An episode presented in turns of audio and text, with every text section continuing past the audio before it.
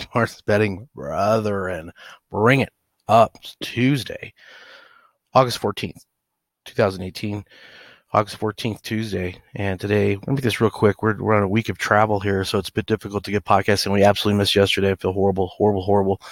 Uh, but just, it just was not in the stars as we are on the road and traveling. So, uh, what we're going to do is, is get these out to you, uh, about this time the rest of the week. Um, Friday may be a little bit challenging, just but, but heads up. So we do, uh, find it very imperative and we, we have it, we're getting more and more listeners uh, daily. So we need to hold that up, and, and we, which we're super excited about. I mean, that's awesome.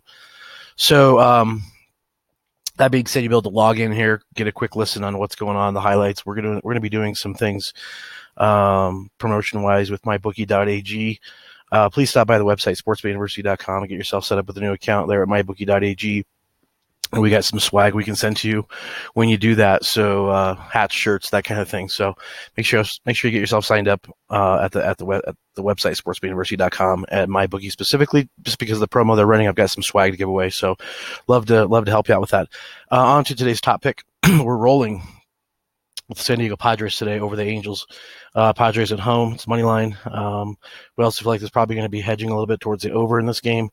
Um, but we feel like um, even though Anaheim got the win last night, where the Padres would be bouncing back today, it does kind of go against one of our heuristics of never putting good money on bad teams, and and the record shows that the Padres haven't played well, but they've been playing well lately, and so inside of that inside of that theory, you also have to ride the cold ones when they get hot because all of them do. Um, so you just have to be aware of those peaks and valleys, since that's what we're going to be riding today.